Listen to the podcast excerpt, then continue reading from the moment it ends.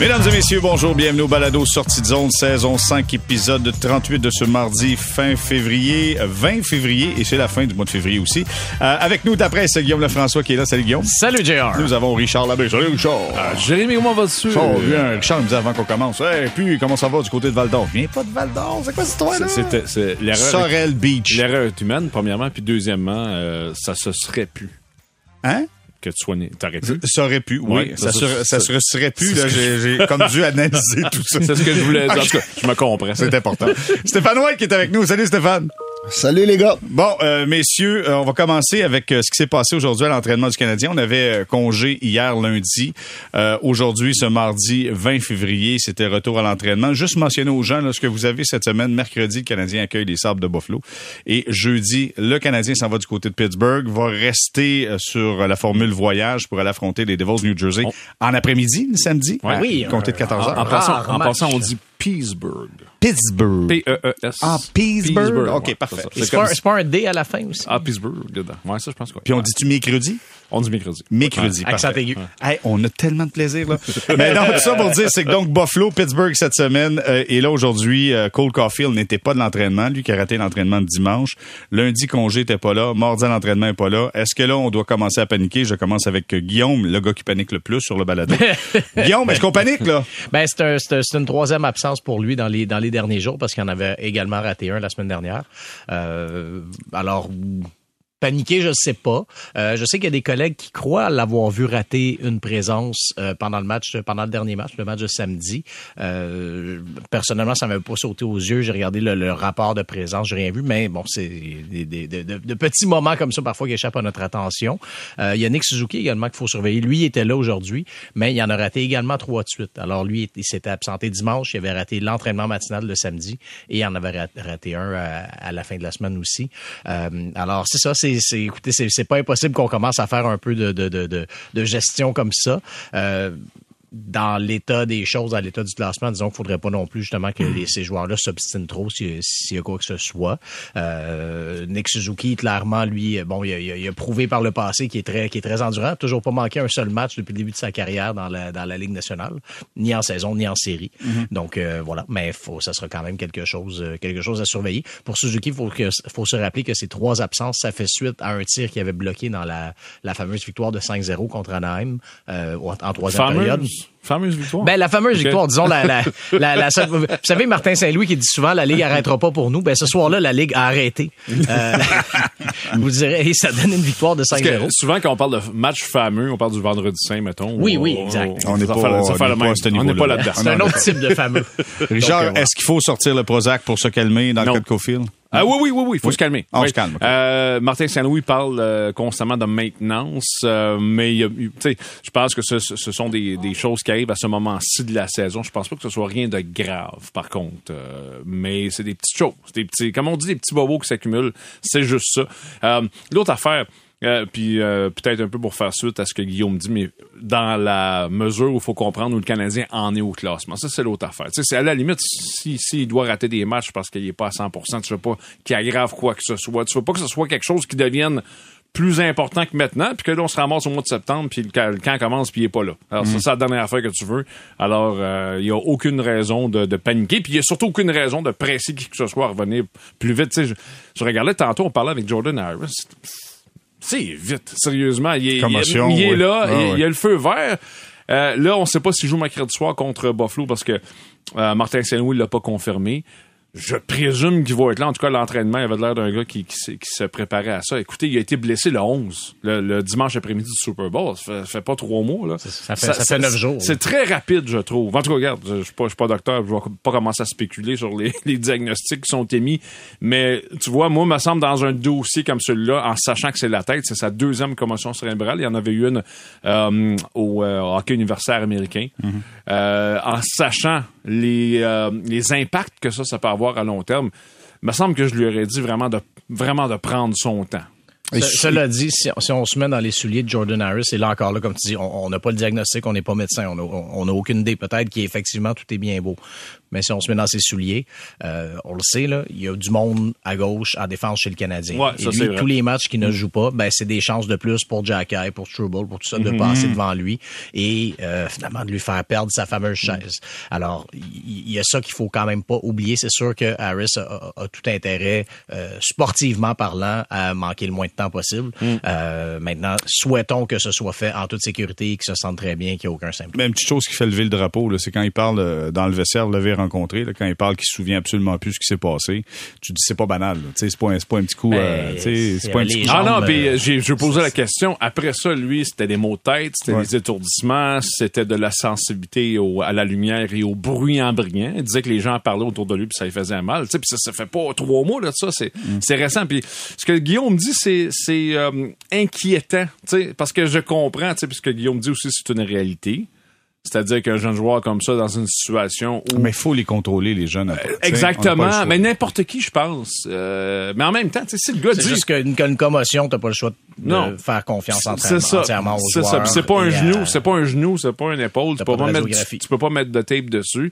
Et là, lui, tantôt, il me dit, je suis correct, 100%, tout va bien. Je présume qu'il a dit la même affaire au docteur puis au physiothérapeute. Mais là, à partir de là, qu'est-ce que tu fais? Tu peux pas dire, hey, tu mens. Tu fais confiance. T'as pas le choix. Stéphane Waite, tu penses quoi de la situation de Caufield? Puis, je veux t'entendre sur Jordan Harris aussi.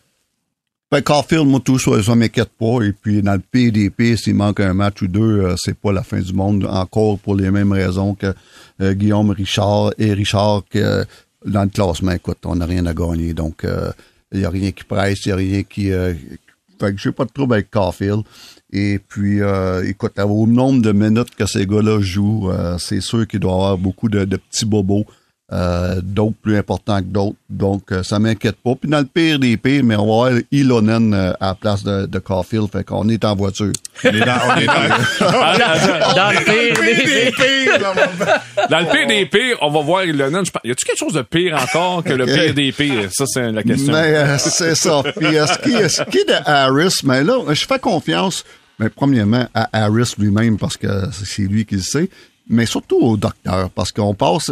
Faut comprendre que quand les gars ont des commotions cérébrales, c'est incroyable les tests qu'ils ont à passer pour prouver au docteur qu'ils disent « OK, t'es correct ». Et puis, tu passes pas... c'est pas un examen là, A, B, C. Là, c'est des examens là sur le vélo et puis à temps d'intensité avec des gadgets, toi, qui fait que, OK, là, après ça, si t'es 2-3 jours sans avoir mal de tête, d'étourdissement, rien, après avoir passé des tests à très haute intensité, mais tu passes pas si tu ressens des symptômes. Donc, je pense que c'est rendu très, très, très vérifié et heureusement.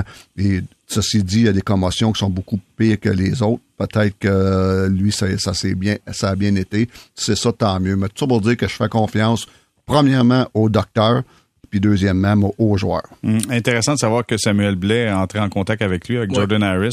Il a envoyé un texto pour dire « Excuse-moi ». Puis Harris a été le premier à dire « Je pense que c'est vraiment accidentel ». Puis l'autre chose pour ajouter au point de Stéphane aussi, quand tu parles de faire confiance au docteur, j'avoue, l'année passée, c'est peut-être pas quelque chose que j'aurais dit parce qu'il y a eu beaucoup de cas de joueurs qui ont été ramenés, qui sont revenus au jeu trop rapidement et que ça a fini par leur causer du tort. Cette année, je dois avouer que la gestion semble avoir bien été. On n'a pas vu de ces fameux cas justement de joueurs qui reviennent et là qui repartent et qui, vraiment, oui, il y a eu des blessés, ça arrive, c'est normal. Puis Kirby Dach, on le sait tous, là, c'est des accidents qui peuvent arriver. Mais pour le reste, il semble y avoir beaucoup moins de bévues dans la gestion des blessés comparativement à l'an passé et à l'année précédente. OK. Hey, juste un petit mot avant qu'on se parle du point de presse de Martin Saint-Louis, qui était bien intéressant aujourd'hui. Je veux juste un petit mot sur Kirby Dach, qui a rencontré les médias en fin de semaine. J'ai été content d'apprendre qu'on le laisse dans les meetings d'équipe, qu'on laisse là-dedans. Non seulement qu'on le laisse, mais qu'on l'inclut dans les meetings d'entraîneurs. Exactement. Non, mais ce qui est le fun là-dedans, c'est que tu te dis, OK, si t'es blessé pendant toute la saison, si t'es un vétéran, souvent, le gars va être un peu à part, mais lui, c'est un kid. Ah, puis il y a même eu des cas où les gars s'en vont. Ben oui. Tout simplement, admettons que je sais pas, le gars vient de la Colombie-Britannique. Prenons par, lieu, par hasard. Mettons Shea Weber, mettons. Mettons un gars là, qui vient de là. Ouais, mettons. Qui retourne là-bas. Ouais. Puis là, mettons, nous, on s'en va là-bas, puis il y a des estrades pendant un entraînement, puis on nous parle pas. Ben, mettons. Alors, c'est pas arrivé, là, mais mettons. Mais lui, donc, Dach, il l'a pas fait. Et je me souviens que c'était Slafkovský pendant les... un peu avant les fêtes.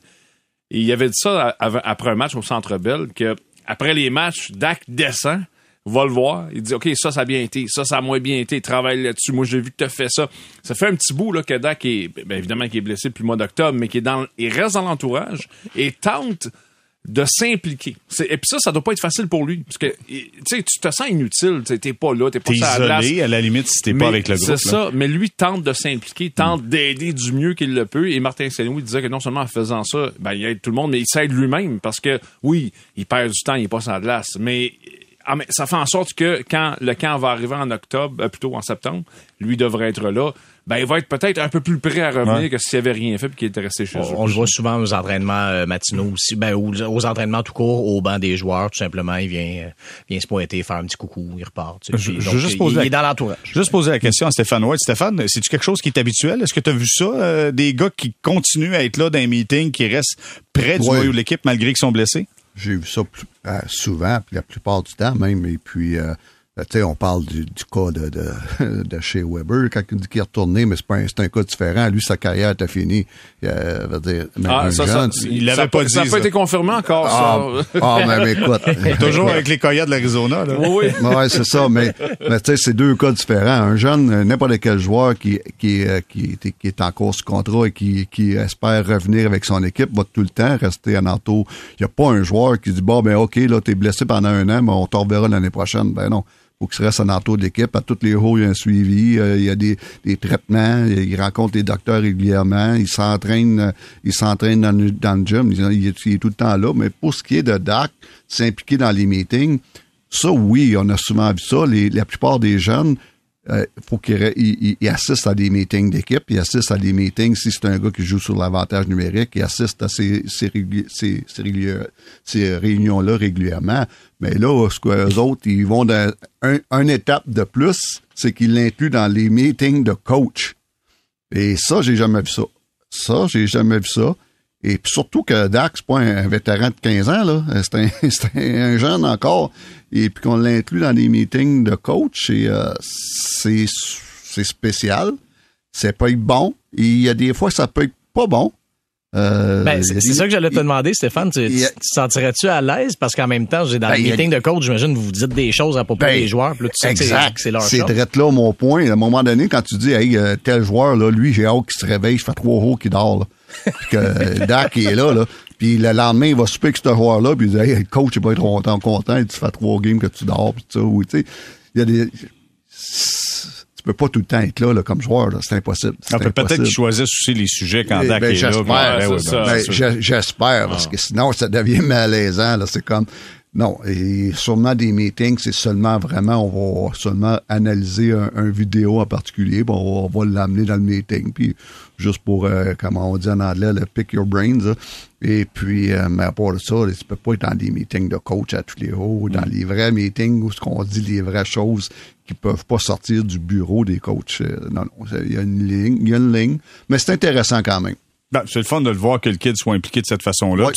Moi, j'ai l'impression que c'est le niveau d'apprentissage qu'on veut qu'il soit en mesure de poursuivre. Tu sais, que tu restes à jour sur les techniques, qu'est-ce qu'on est en train de faire, que tu restes à jour sur les problèmes défensifs qu'on a. On mise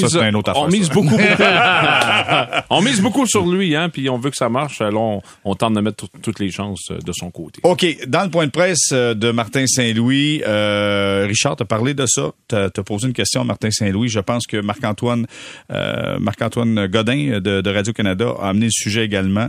Vous avez parlé du bruit à Montréal, de ce qui tourne alentour de l'équipe, des commentaires négatifs, des opinions, des réseaux sociaux. Et Martin Saint-Louis a dit la chose suivante. Il y a certains joueurs dans notre équipe, à un moment donné, à force de parler, là, il y a certains joueurs dans notre équipe qui peuvent pas s'empêcher ou qui ont de la difficulté à s'empêcher de lire, d'écouter et de regarder ce qui se passe présentement entourant l'équipe. Je vais avoir votre point de vue là-dessus.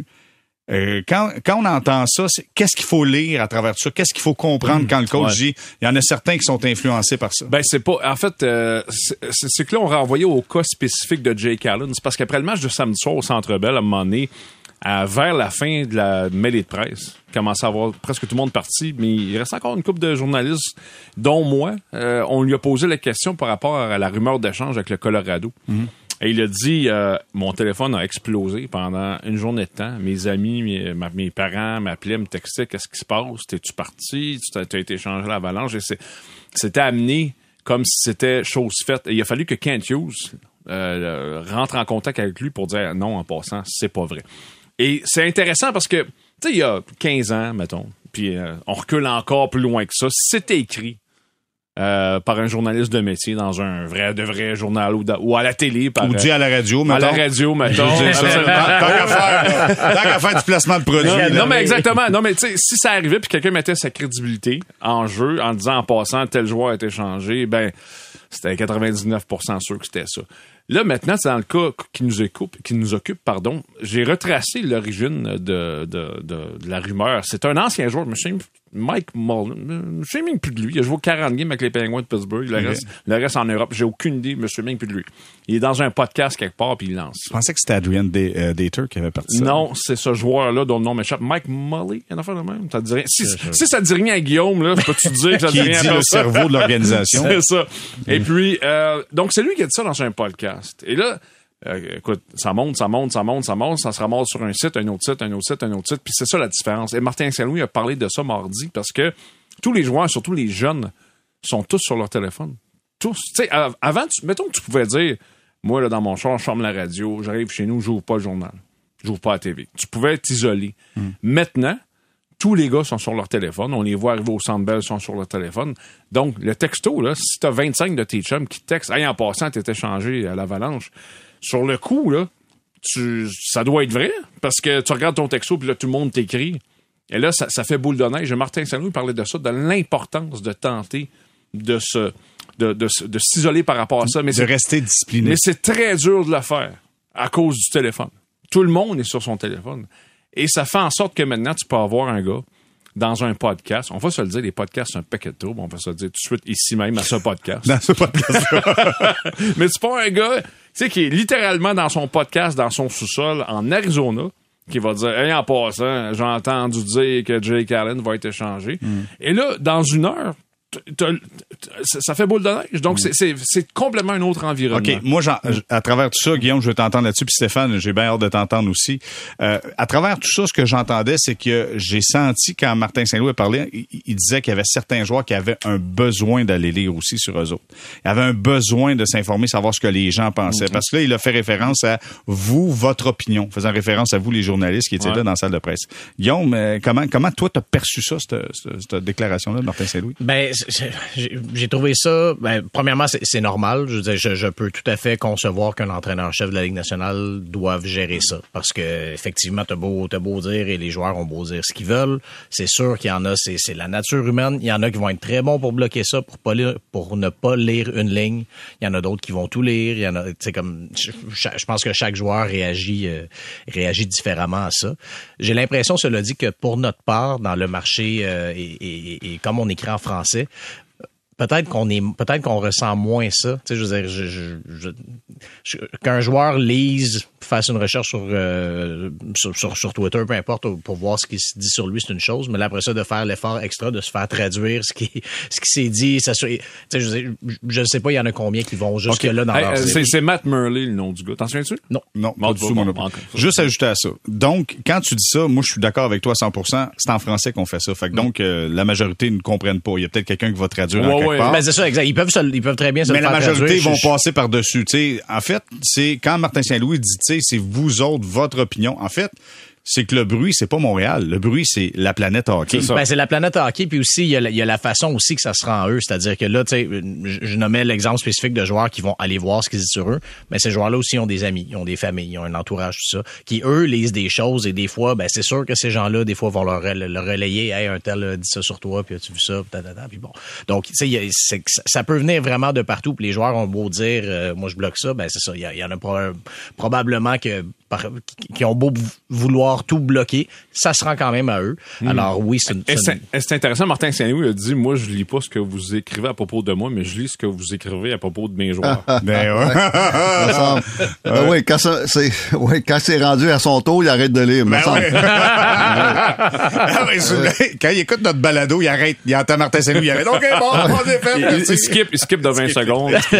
OK, hey, Stéphane, vas-y, je veux t'entendre là-dessus parce que tu as été avec Marc Bergevin, le groupe initiateur du fameux White Noise à Montréal, là, le bruit ambiant qui était à l'extérieur du vestiaire. Je veux avoir ton point de vue là-dessus. Ben écoute, c'est deux choses. Moi, premièrement, comme recrue chez le Canadien, j'avais été 10 ans à Chicago, mais j'arrive avec le Canadien, je suis nouveau à Montréal. Je me suis fait prendre comme un peu tout le monde. Et je ne cacherai pas qu'il y a la première année, puis même peut-être la deuxième année sur les 8 années que j'étais à Montréal, j'écoutais, puis je regardais beaucoup ce qui se disait sur le Canadien. Et puis ça, je pense que c'est la même chose pour les jeunes du Canadien. T'es jeune, t'arrives, tu veux savoir tout ce qui se passe, tout ce qui se dit sur toi.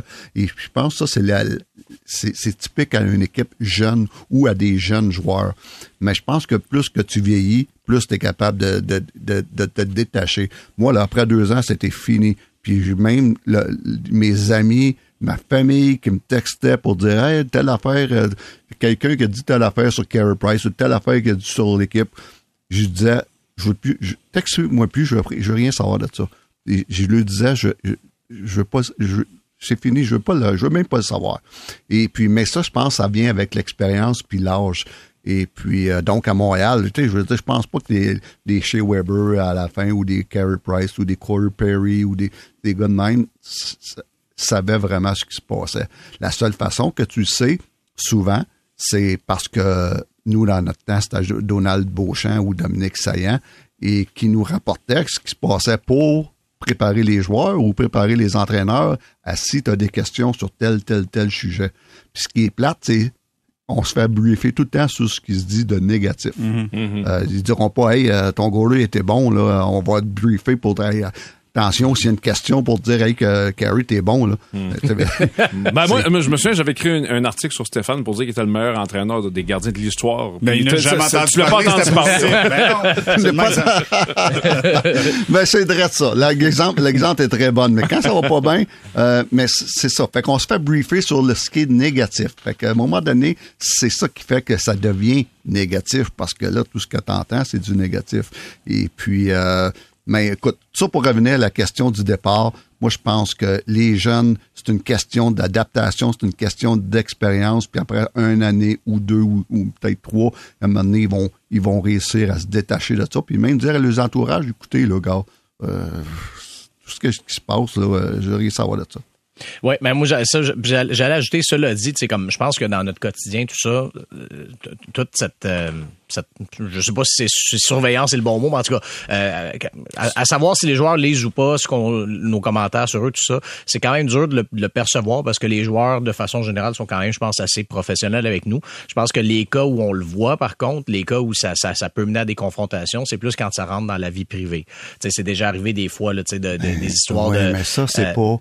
Ça, excuse Guillaume de couper, mais vas-y. Ça, c'est pas vraiment un problème parce que ça, veut dire que ce soit la presse ou le Journal de Montréal ou TVA ou RDS ou Cogeco ou ça, c'est TSN, eux autres sont tous, c'est des journalistes professionnels. Puis c'est des journalistes qui comprennent qu'on parle de hockey puis qu'ils vont pas, mais le problème n'est pas là. Puis si on prend parler pendant, faire 3 podcasts en ligne, parler de ça, c'est pas ces médias-là le problème. Le problème est les réseaux sociaux. Donc, c'est là que ça peut déraper. Donc, c'est là qu'il y a 2 choses là, qu'il faut faire attention. L'année du centenaire, qui était quoi, 2009? Je faisais de mémoire. 2009, la saison. C'était pas mal le début là, des gros réseaux sociaux tels qu'on les connaît aujourd'hui. Il y avait des sites spécialisés sur où les joueurs sortaient dans les bars, puis tout ça. Puis je te dis pas le nombre de courriels que je recevais à chaque matin cette année-là. pour me dire que tel joueur avait été vu dans un bar. Exact.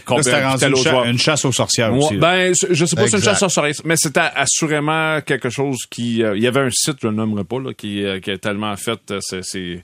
Il a fait ses choux gras. J'allais dire sa gloire. En tout cas, sa gloire, c'est peut-être un mot trop fort, beaucoup trop gentil, mais il y a un site en particulier qui se spécialisait dans ce type de choses-là.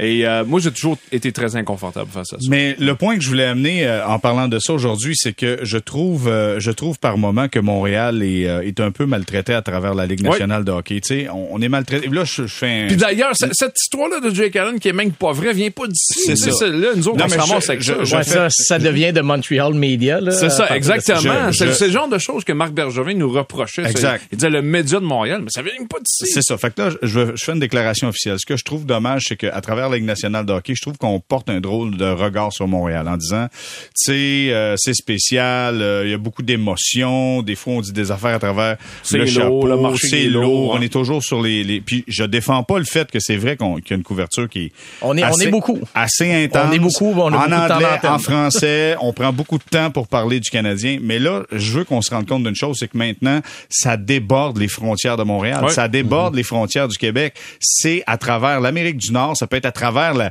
l'Europe. Il y a plein de journalistes en Europe qui vont y aller avec des déclarations parce qu'il y a de plus en plus de joueurs européens qui peuvent parler un quotidien là-bas. Fait que donc, quand on parle de bruit, de white noise, c'est plus juste les 5-6 top-notch de notre profession qui sont là.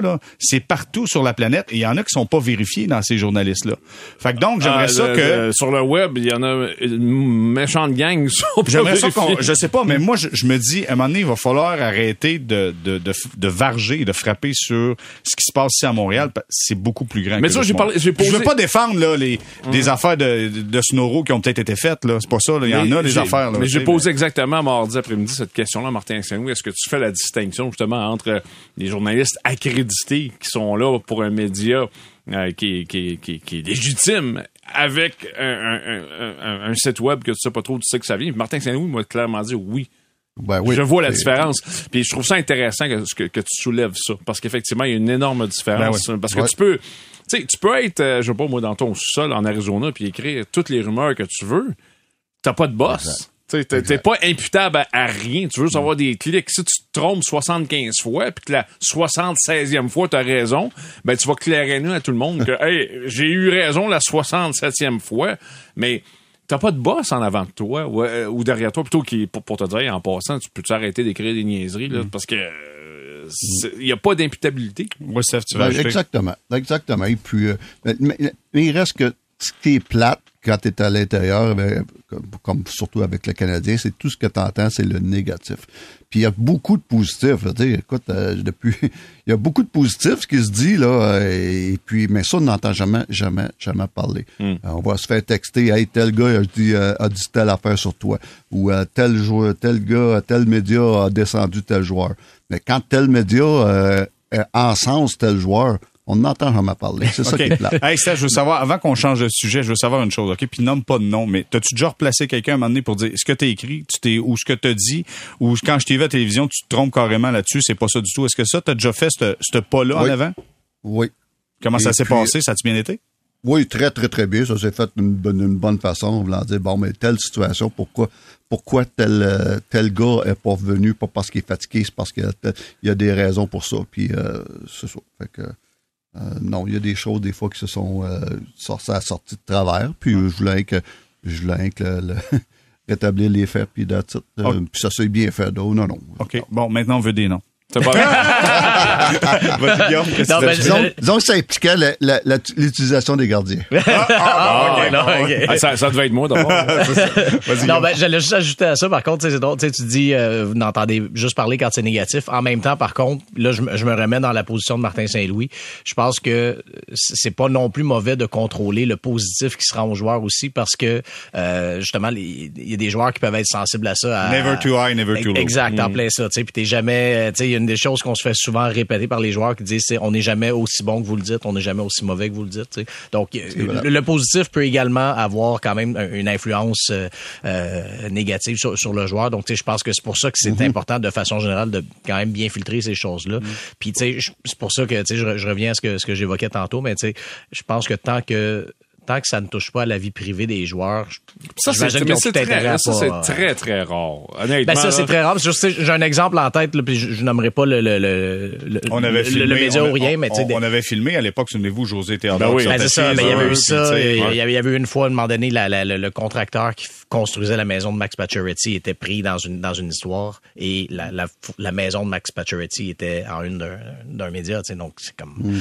Ça, c'est sûr que le joueur... Ben, c'est ça. Puis ça, le joueur n'aimerait pas ça. De un, le joueur n'a rien à faire avec ça, rien à voir avec ça. Et de deux, ben, sa maison est en photo. Donc, c'est dans ces moments-là que le joueur, c'est important qu'il soit au courant et qu'il intervienne aux besoins. Donc, mais tant que ça demeure sportif. Donc, ce que tu dis, c'est qu'il faut parler des performances sur la patinoire. C'est ça l'essentiel. Voilà. OK. Bon, on va parler des performances de la patinoire. Parenthèse, s'il arrive quelque chose hors glace qui impacte la glace... comme c'est arrivé, par exemple avec à Nashville, quand quelques amis sont sortis tard un soir, puis ils n'étaient pas... il était pas capable de jouer le lendemain dans une game de série. ou avec un gars dans le camp d'entraînement qui portait une casquette le roi du camion. Ah oui, oui ça c'était bon ça. Le roi des camions. Ça c'était bon ça. OK, c'est la seule affaire qu'il a portée ici d'ailleurs. Oui. Hey, rappelez-moi, c'est quoi l'histoire le roi du camion? Moi je ris comme ben, il s'était planté, c'était Zach Cachin. Oh mon Dieu, ben oui, OK. Ben tu vois, regarde ça, c'est du hors de glace qui a eu un impact sur la glace. Ben, c'est sûr, quand tu as un rapport de police aussi, c'est du hors-glace qui devient public. Ça devient nouvelle. Alex Gatchenek a perdu sa job à cause du hors-glace. Ben, c'est ça. Qui a eu un impact sur sa glace. Exact, mais qui a eu un rapport de police. Oui, exact. La ligne est quand même mince. Après ça, tu sais, des joueurs qui sortent tard le soir, ben, je veux dire, ça reste des adultes qui sont responsables de leurs décisions. De jeunes adultes, là. Oui, exact. Moi, 22 ans avec 3 millions dans les poches. Exact. Mais tu sais, ils sont responsables de leurs décisions, puis si le coach n'est pas content, il fera ce qu'il a à faire, mais je veux dire, c'est ça, la ligne est quand même fine, parce que moi, je trouve que la ligne du rapport de police, je pense que c'est là que ta vie privée, elle devient moins privée. Elle devient publique, parce que c'est un rapport qui est public à ce moment-là. OK, bon, là, les gars, donc, ce qu'on dit, c'est qu'on se concentre sur les performances sur la glace ou quand il y a un rapport de police, mais étant donné que là, dans le cas qui nous occupe, il n'y a pas de rapport de police, on va se concentrer de ce qui se passe sur la glace. Oui. Bon. C'est mieux de même. Là, j'envoie la liste des sujets à nos débatteurs aujourd'hui, puis je reçois un courriel de notre ami Guillaume Lefrançois. Un courriel haineux. Alors, juste le mentionner, le seul qui chiale tout le temps, sujet, c'est Guillaume. Tout le temps. Oh, ça, c'est pas correct. Ça, c'est ici. Non, soit dit en passant, c'est pas vrai du tout. Ça arrive juste une fois ou deux semaines. Une fois pas. Mais tout ça pour dire, c'est que j'envoie le courriel suivant, puis le point que je voulais amener, c'est est-ce possible de relancer Josh Anderson? Et là, Guillaume me dit, hey, écoute, on a dit ça un break Anderson. Tu sais, on me semble que dans le dernier balado, on a parlé beaucoup. Je parlais de un but dans les 16 derniers matchs, puis tout ça. Tu sais, il dit, on a fait le tour de Josh Anderson. Fait que là, je fais OK, mais quand Guillaume est arrivé, j'ai dit, Guillaume, je vais te poser une seule question. Parce que je voulais te parler de Josh Anderson, puis là, je me suis dit, comment faire pour parler de ce que je vois comme problématique? Et la question est la suivante, c'est, est-ce que c'est possible de relancer Josh Anderson? Pas, il va-tu revenir? C'est-tu possible de relancer ce gars-là avec une réponse soit oui ou non? Puis si oui, qu'est-ce que tu fais? Parce que si ce gars-là ne fonctionne pas, c'est la profondeur du Canadien qui fait en sorte qu'il perde des matchs. Parce que si c'est juste le premier trio, t'en as pas de Josh Anderson qui vient mettre des buts une fois de temps en temps. Puis son impact salarial. Le gars, il est payé 5,5 millions de dollars. Pour combien d'années? Pas encore plus, 3 ans. Tu sais, tout ça pour dire, c'est que c'est le fun de dire, regarde, pauvre Yab, on va le laisser aller tranquillement pas vite, mais c'est parce que tu fais quoi? Tu t'investis dans lui ou tu le laisses flotter comme du bois mort? Ma question, est-ce que c'est possible de relancer Josh Anderson? Ben, oui ou non? Je pense que oui. Comment? Basé, c'est ça, le comment. D'abord, je dis oui, basé sur le fait que d'une année à l'autre, malgré ses hauts et ses bas à l'intérieur même d'une saison, d'une année à l'autre, il arrive toujours au bout du compte avec une production... C'est très similaire. Il est très, très stable. Là, il est à 7 buts. Exact. Cette année, ça marche pas en ce moment. Mais année après année, mais à travers ses léthargies et ses bonnes périodes, il finit par livrer ce qu'on attend de lui, c'est-à-dire sur 82 matchs. 20, c'est ça. Ben, plus du 23, plus du 22-23 sur 82 matchs. Tu sais. Donc, c'est un rythme quand même. C'est ça. Il y a beaucoup de constance d'une année à l'autre. Alors, c'est ce qui donne espoir, finalement, qui pourrait se relancer. Semble pas être blessé, semble pas avoir été hypothéqué. Martin Saint-Louis revient insiste souvent sur le fait qu'il a manqué du temps. Il a pas été absent très longtemps. Donc, je suis pas convaincu que c'est la plus valide des réponses. Attends, il a juste pas dit comment tu fais pour le relancer. Ben, c'est ça. Après ça, le comment, c'est le mot compliqué, effectivement. Surtout que quand on regarde côté trio, ben, c'est pas évident, surtout si tu ne veux pas toucher au premier trio à Caufield, Suzuki, Slafkovský.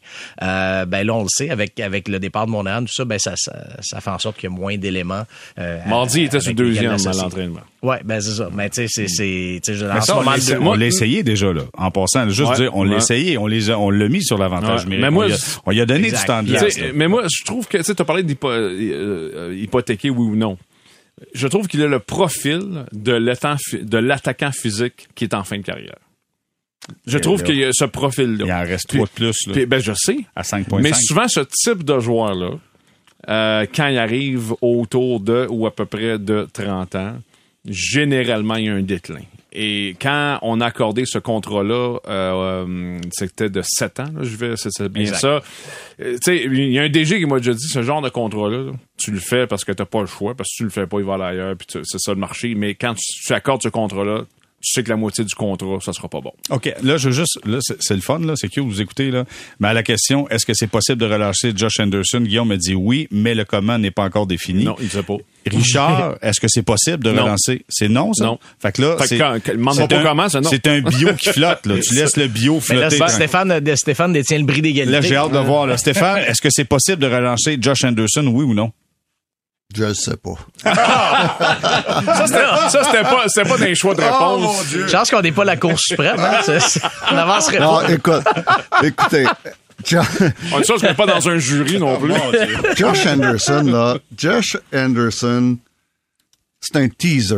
Il tease tout le temps. À toutes les fois, tu dis que tu as le point de dire... un aiguicheur. Exact, un agace. Je voulais pas dire ça de même, mais... Ouais, c'est ça. On a compris.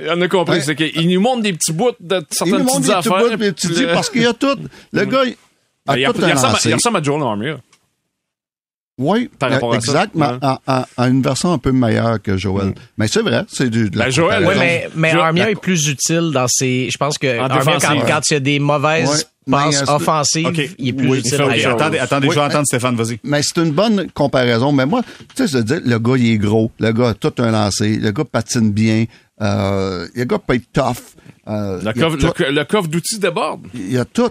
Mais moi, juste, c'est un mystère. Puis il était pareil à Columbus. Mais je me souviens, moi, à Columbus, je l'adorais. Je disais, wow, quel joueur de hockey. Il va faire tout un power forward. Mm-hmm. Mais... la constance, cette mot juste de constance-là, c'est un mystère. Puis il y a eu 5 coachs, il y a à peu près 5 coachs depuis ses débuts dans la Ligue nationale. Les 5 coachs en Josh Anderson. Les 5 coachs pensent qu'il peut produire, puis les 5 coachs n'ont pas été capables. Et écoutez, soyez, il y en a une chose, là. Josh Anderson, c'est pas par manque d'intérêt, c'est pas par... C'est un gars qui veut, il travaille fort, c'est un bon gars, il a ses intentions sont là. Il est poli, il est gentil, il est fin, c'est pas parti. Mais c'est un mot juste de mystère, puis juste...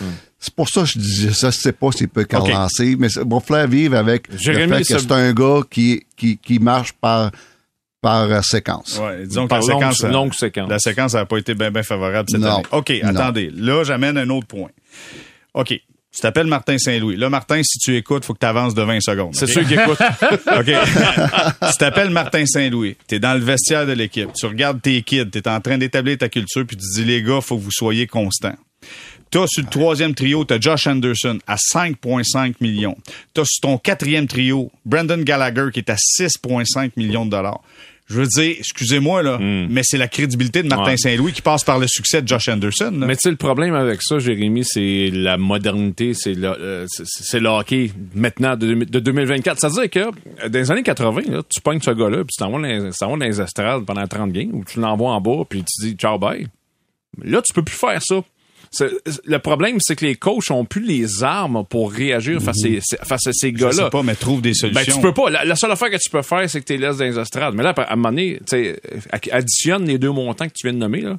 On parle de 5,5 plus combien, Gallagher? 6,5. On est rendu à pas loin de 12 millions. Mettons que tu es là dans les estrades 2 semaines. Là. À un moment donné, Jeff Monson va prendre le téléphone. « Hey, Martin, en passant, ça fait 2 semaines, j'ai 12 millions dans les estrades. Okay, non, ça te dérange-tu de redescendre parce que j'ai payé? » On n'arrête pas de nous casser les oreilles par on doit mettre en place une culture. Puis on n'arrête pas de dire on est jeune et il faut développer la constance. Ouais, tu as des vétérans qui sont là, qui sont inconstants. Il n'y a pas les outils pour l'appliquer. C'est presque impossible de faire ça. Tu as bien beau faire ton smart puis dire « Moi, là, je vais sortir le fouet puis tu vas voir que ça va rouler à ma manière. » C'est plus de même. Tu ne peux plus coacher comme ça. D'autres façons. Attends, je vais aller voir Stéphane qui a coaché dans la Ligue nationale, Guillaume. Mais mets une pause là-dessus, je reviens à toi. Stéphane, je veux ton point de vue. Oh. Silence. Oh. T'es en train de regarder tes notes de coach. Mais là, qu'est-ce que tu fais, Stéphane, avec ce gars-là? Faut qu'il se passe quelque chose, honnêtement. Je sais, mais il y a une affaire, par exemple, qu'on peut pas y reprocher, c'est d'avoir une bonne attitude puis de travailler, puis on l'a dit toute l'année. Fait que comme coach, c'est dur de dire, bon, mais je le mets dans les estrades parce qu'il travaille fort puis il a une bonne attitude. Puis tant qu'il y a ça, mais écoute, tu vives avec, c'est plate, mais c'est ça. Sauf si le gars, il a pas une bonne attitude, ou si le gars arrête de travailler ou arrête de croire en lui, ben là, c'est fini. C'est bye-bye, je te mets dans les estrades, puis healthy scratch, puis mais c'est pas le cas. Mais il n'est pas payé 5,5 pour avoir une bonne attitude. C'est ça le problème. Pis, exact. Là, tu as besoin de points au tableau. Puis frappe quelqu'un, fais quelque chose, ramasse le goaler, je sais pas. Excuse-moi, Stéphane, ramasse pas de gardien. Non. Mais Guillaume a soulevé un bon point sur Armia. T'sais, moi, Armia, sérieusement, là, tout ce que Stéphane a dit en termes de coffre à outils qui déborde, puis il y a tout... Armia, il y a tellement de talent, ça n'a pas de bon sens. Sérieusement, des fois, je regarde aller, je peux pas croire que ce gars-là... Il est allé à Laval, ça a marché à Laval. Non, mais il est revenu ici, puis ça a marché. Mais je peux pas croire que ce gars-là a pas des saisons de 85 points, sérieusement. Il y a tout. Non, il y a tout. Mais Guillaume m'a dit un point intéressant, c'est-à-dire qu'au moins, Armia, quand il produit pas, moi, je le trouve bon dans sa zone, je le trouve bon en transition, je le trouve bon en défensive. Je sais que c'est pas ça que tu veux pas c'est pas pour ça que tu le payes, mais regarde, il est au moins incapable de faire d'autres choses. Josh Anderson, sérieusement, c'est plate à dire, mais à part l'aspect offensif qu'on voit passer une fois de temps en temps, il fait pas grand-chose d'autre. Je disais une ligne aujourd'hui, Josh Anderson disait, faut que je trouve quelque chose à faire pour aider l'équipe. Exact. C'est bon. Sors tes épaules. Mais exactement. Il y a tout pour faire, il y a tout pour amener d'autres choses que si il marque pas.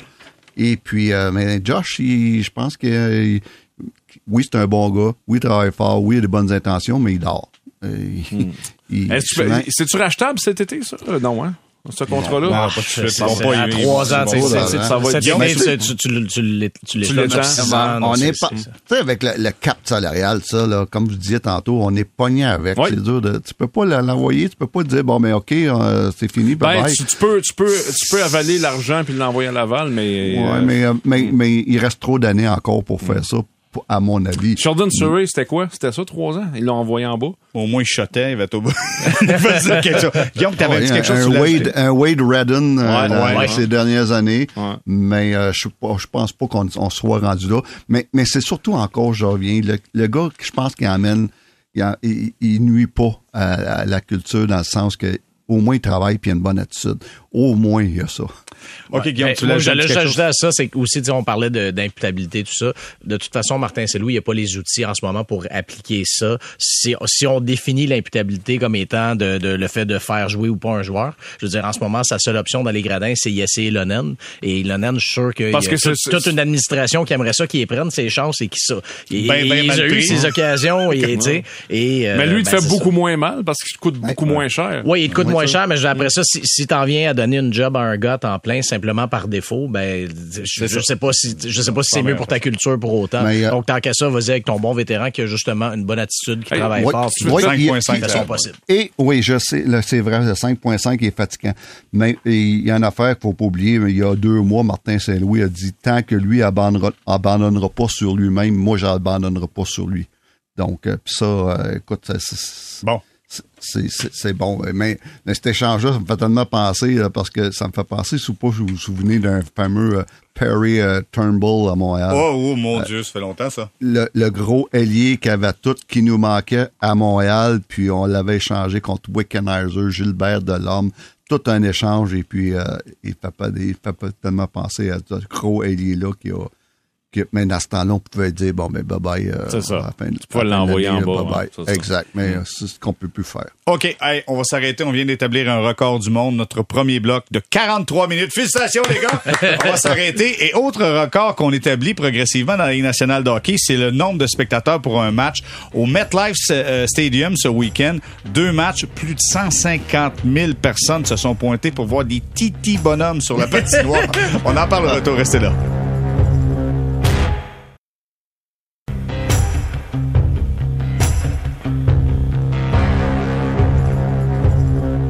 On est de retour Balado Sortie de zone, saison 5, épisode 38, avec Guillaume Lefrançois, Richard Labbé, Stéphane Waite. Les gars, écoute, beaucoup de monde se sont pointés pour aller voir, entre autres, les Devils, les Flyers, les Rangers et les Islanders, parce qu'il y a eu 2 journées avec 2 matchs différents.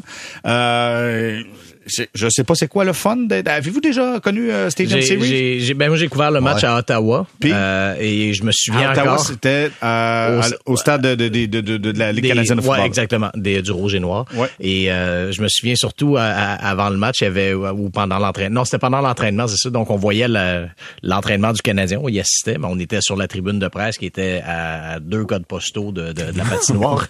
Et mon tweet longue distance. Et mon tweet de trio, c'était alors les trios rouge, rouge, blanc, blanc, rouge, blanc. Et c'était à peu près ce qu'on voyait. Je pense que le seul qu'on pouvait distinguer de loin, c'était Jonathan Drouin, parce qu'il y avait sa coupe Longueuil dans ce temps-là qui dépassait derrière le casque. Donc, non, je pense que sur place, je pense que c'est plus un événement intéressant du point de vue télévisuel, mais en même temps, ils remplissent le stade à chaque fois. Donc, soit que les gens pensent pas comme moi, ou soit que le mot s'est pas passé. Mais on s'éloigne de Montréal, là. Si on pense avoir un match extérieur comme ça, puis clairement, on va pas embarquer dans la Stadium Series, parce que, présentement, on peut pas toucher au stade olympique. Deuxièmement, il va avoir un toit. Fait que Montréal, on oublie ça, mon cher ami Richard. Ben, en fait, la seule fois, je pense que j'avais écrit là-dessus, Guillaume aussi, je me trompe pas, la seule fois où on a un peu considéré, puis Bill Daly me l'avait confirmé, on avait regardé cette option-là. C'est-à-dire qu'on voulait établir un stade temporaire. Je sais pas si tu te souviens. C'était à l'hippodrome, ça? On voulait le faire à l'île Notre-Dame et Sainte-Hélène. Dans le virage de l'Épingle. Dans ce coin-là. Sur le circuit. Un peu le même concept. Les fans de U2 se souviendront que U2 a fait un spectacle ici dans un stade temporaire, là, qui était sur l'ancien site de l'hippodrome. Donc, on a voulu répéter ce concept-là. Là, ça a bloqué à un moment donné. Est-ce que c'est la Ligue qui a dit ça n'a pas de bon sens? Est-ce qu'on n'était pas capable d'avoir un minimum? C'est quoi? C'est 40 000 spectateurs, je me trompe pas, en minimum qu'on veut normalement dans ces matchs-là. Alors, on n'était pas capable de l'avoir. Le projet a été abandonné, puis à ma connaissance, n'a pas été relancé. Mais ce serait, si jamais on le faisait, ce serait pas mal la seule option. Parce que le stade des Alouettes, c'est quoi, 25 000? Là, peut-être qu'on pourrait rajouter un autre 10 000, fait que ça serait peut-être assez trop petit. Là, on s'en va l'année prochaine à la place des Buckeyes de Warrior State. Ça, c'est 100 000. Ça, c'est pas loin de 100 000. 100 000, c'est ça. Exactement. Ben, le nombre de spectateurs est important. Tu sais, tu disais 150 000 en 2 matchs. C'est ça qui est important. Et je me demande, et là, je n'ai pas d'informations là-dessus, mais je me demande si c'est pas l'avenue que la Ligue va privilégier, c'est-à-dire de choisir des sites où elle peut organiser 2 matchs. Mais pour organiser 2 matchs, il faut idéalement que ce soit, tu donneras pas le match à domicile à la même équipe les 2 fois, donc il faudrait idéalement que ce soit dans des lieux comme dans la région de New York, tu sais, des lieux où tu as 2-3 équipes différentes qui peuvent en faire un match à domicile. Tu peux le faire dans la région de Los Angeles aussi. Il y a après ça, tu sais pas dans quelles conditions météorologiques ça va être fait, mais tu as la possibilité dans ce coin-là. Tu as Toronto, Buffalo aussi. Est-ce que Hamilton peut être un entre-deux? Je sais pas, mais en même temps, ça reste un stade de Ligue canadienne de football, donc c'est pas un stade à 80 000 spectateurs.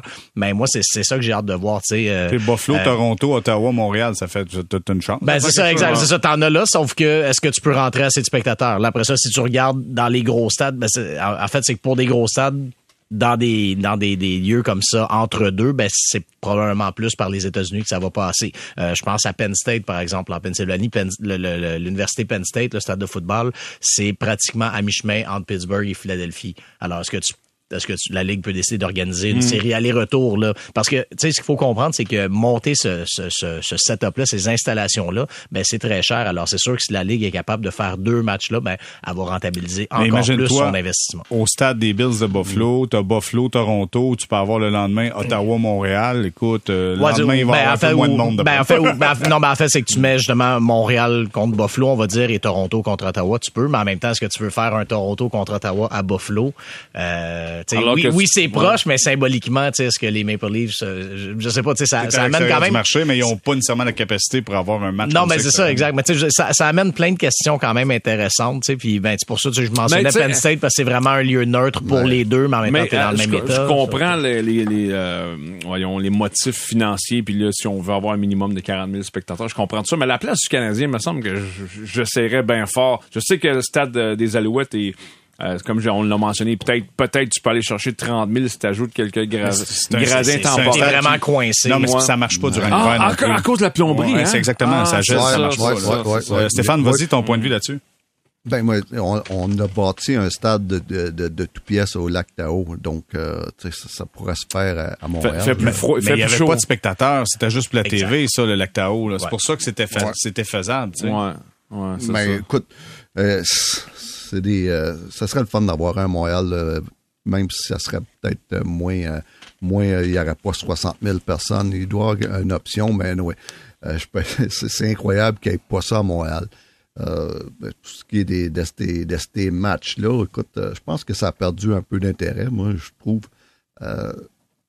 En fin de semaine, je connais pas personne, moi, qui me dit, hey, en fin de semaine, faut que je regarde ces matchs-là à la télévision, là. Ouais, mais il y avait 150 000 personnes. Tout le monde était rendu au stade depuis chez eux. C'est le fun pour les marchés locaux. Ouais. Ouais, je veux dire, moi, là, j'ai pas perdu une journée pour écouter un de ces matchs-là, là. J'avais pas plus d'intérêt pour ce match-là qu'un autre match là, en soirée ou n'importe quel autre match dans la ligue, là.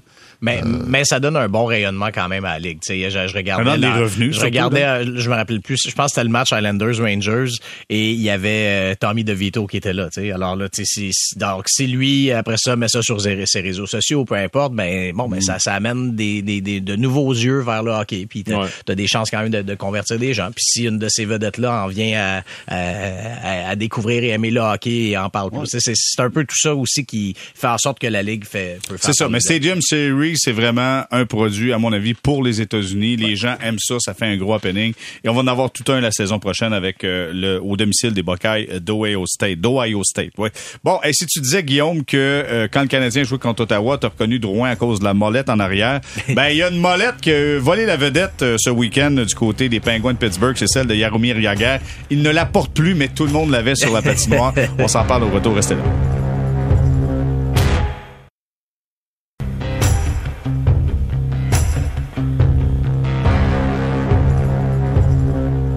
On est de retour au Balado Sortie de zone, saison 5, épisode 38, avec Guillaume Lefrançois, Richard Labbé, Stéphane Waite. Les gars, ce week-end, on a retiré le chandail de Jaromir Jagr. Je me posais la question, juste un petit tour de table, je vais commencer avec Stéphane. Stéphane, c'est exemple, les Pingouins ont de la misère en avantage numérique. Tu mets Jagr, vas-tu chercher 40 points, tu penses, même à 52 ans?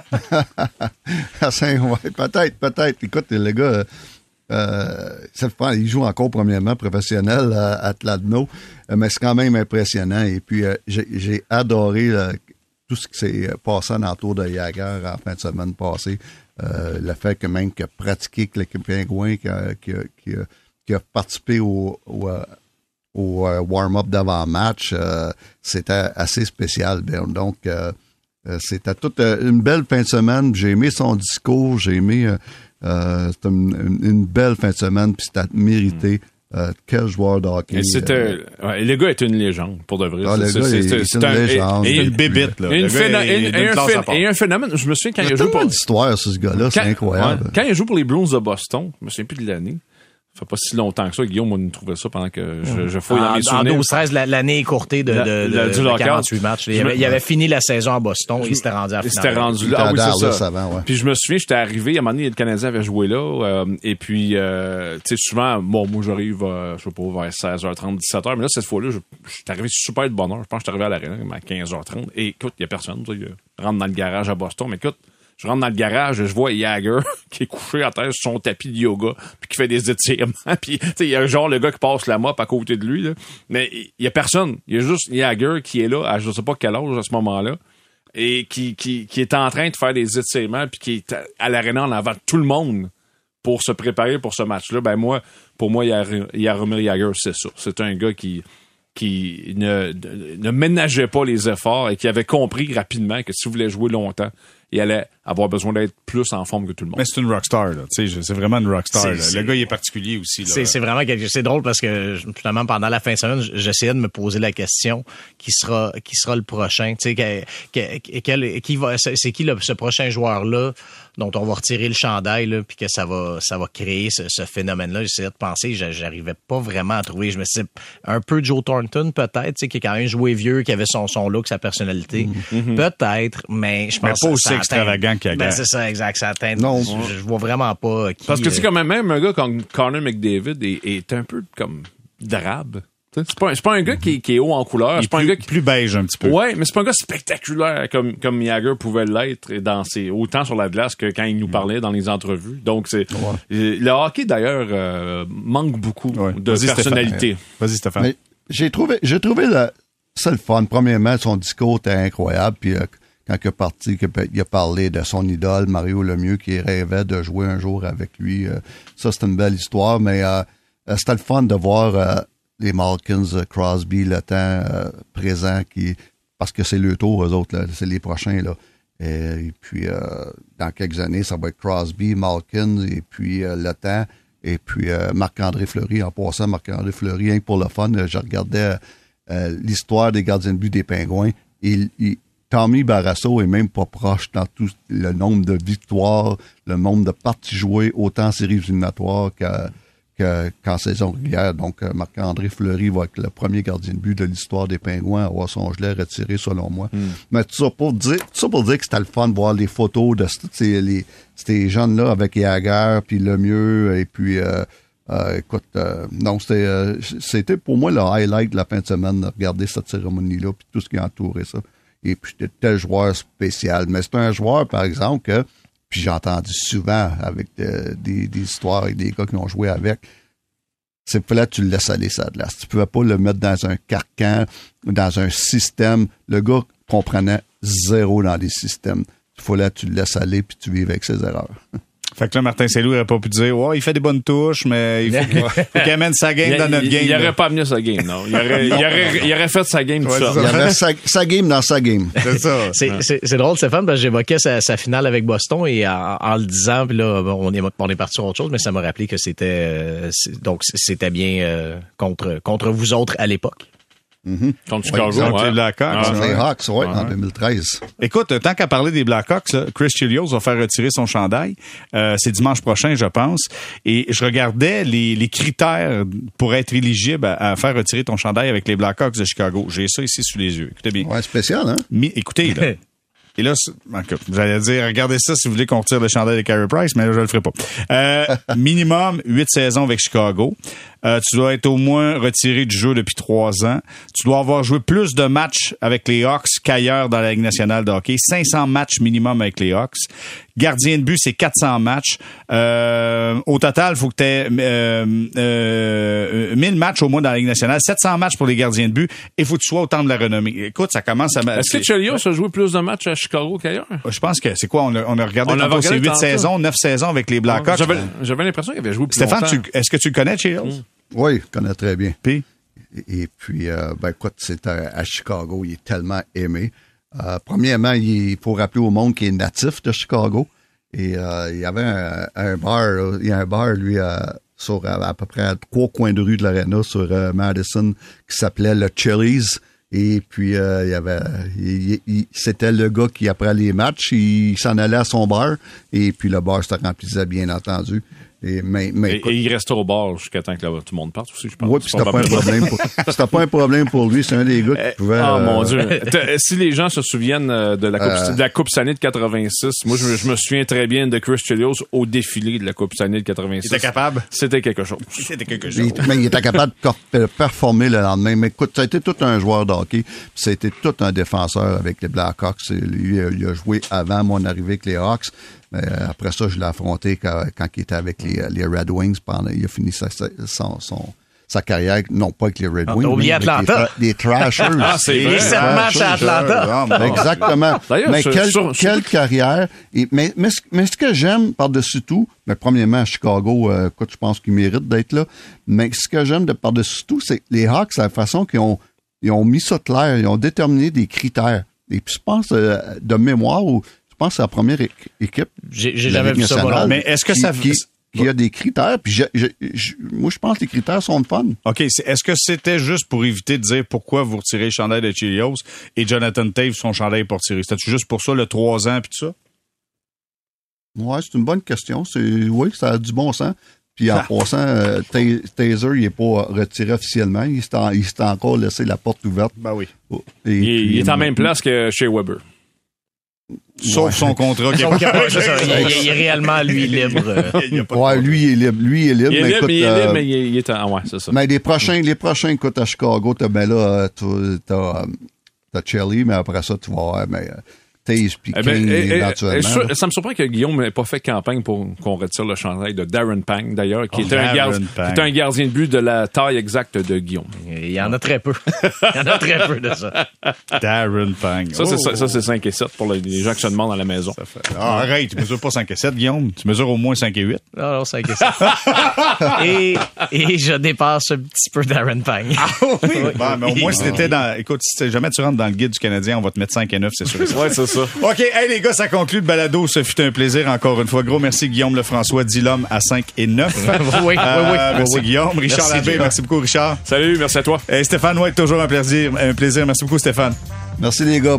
Voilà, c'était le balado Sortie de zone. On se parle vendredi prochain, le 23 février.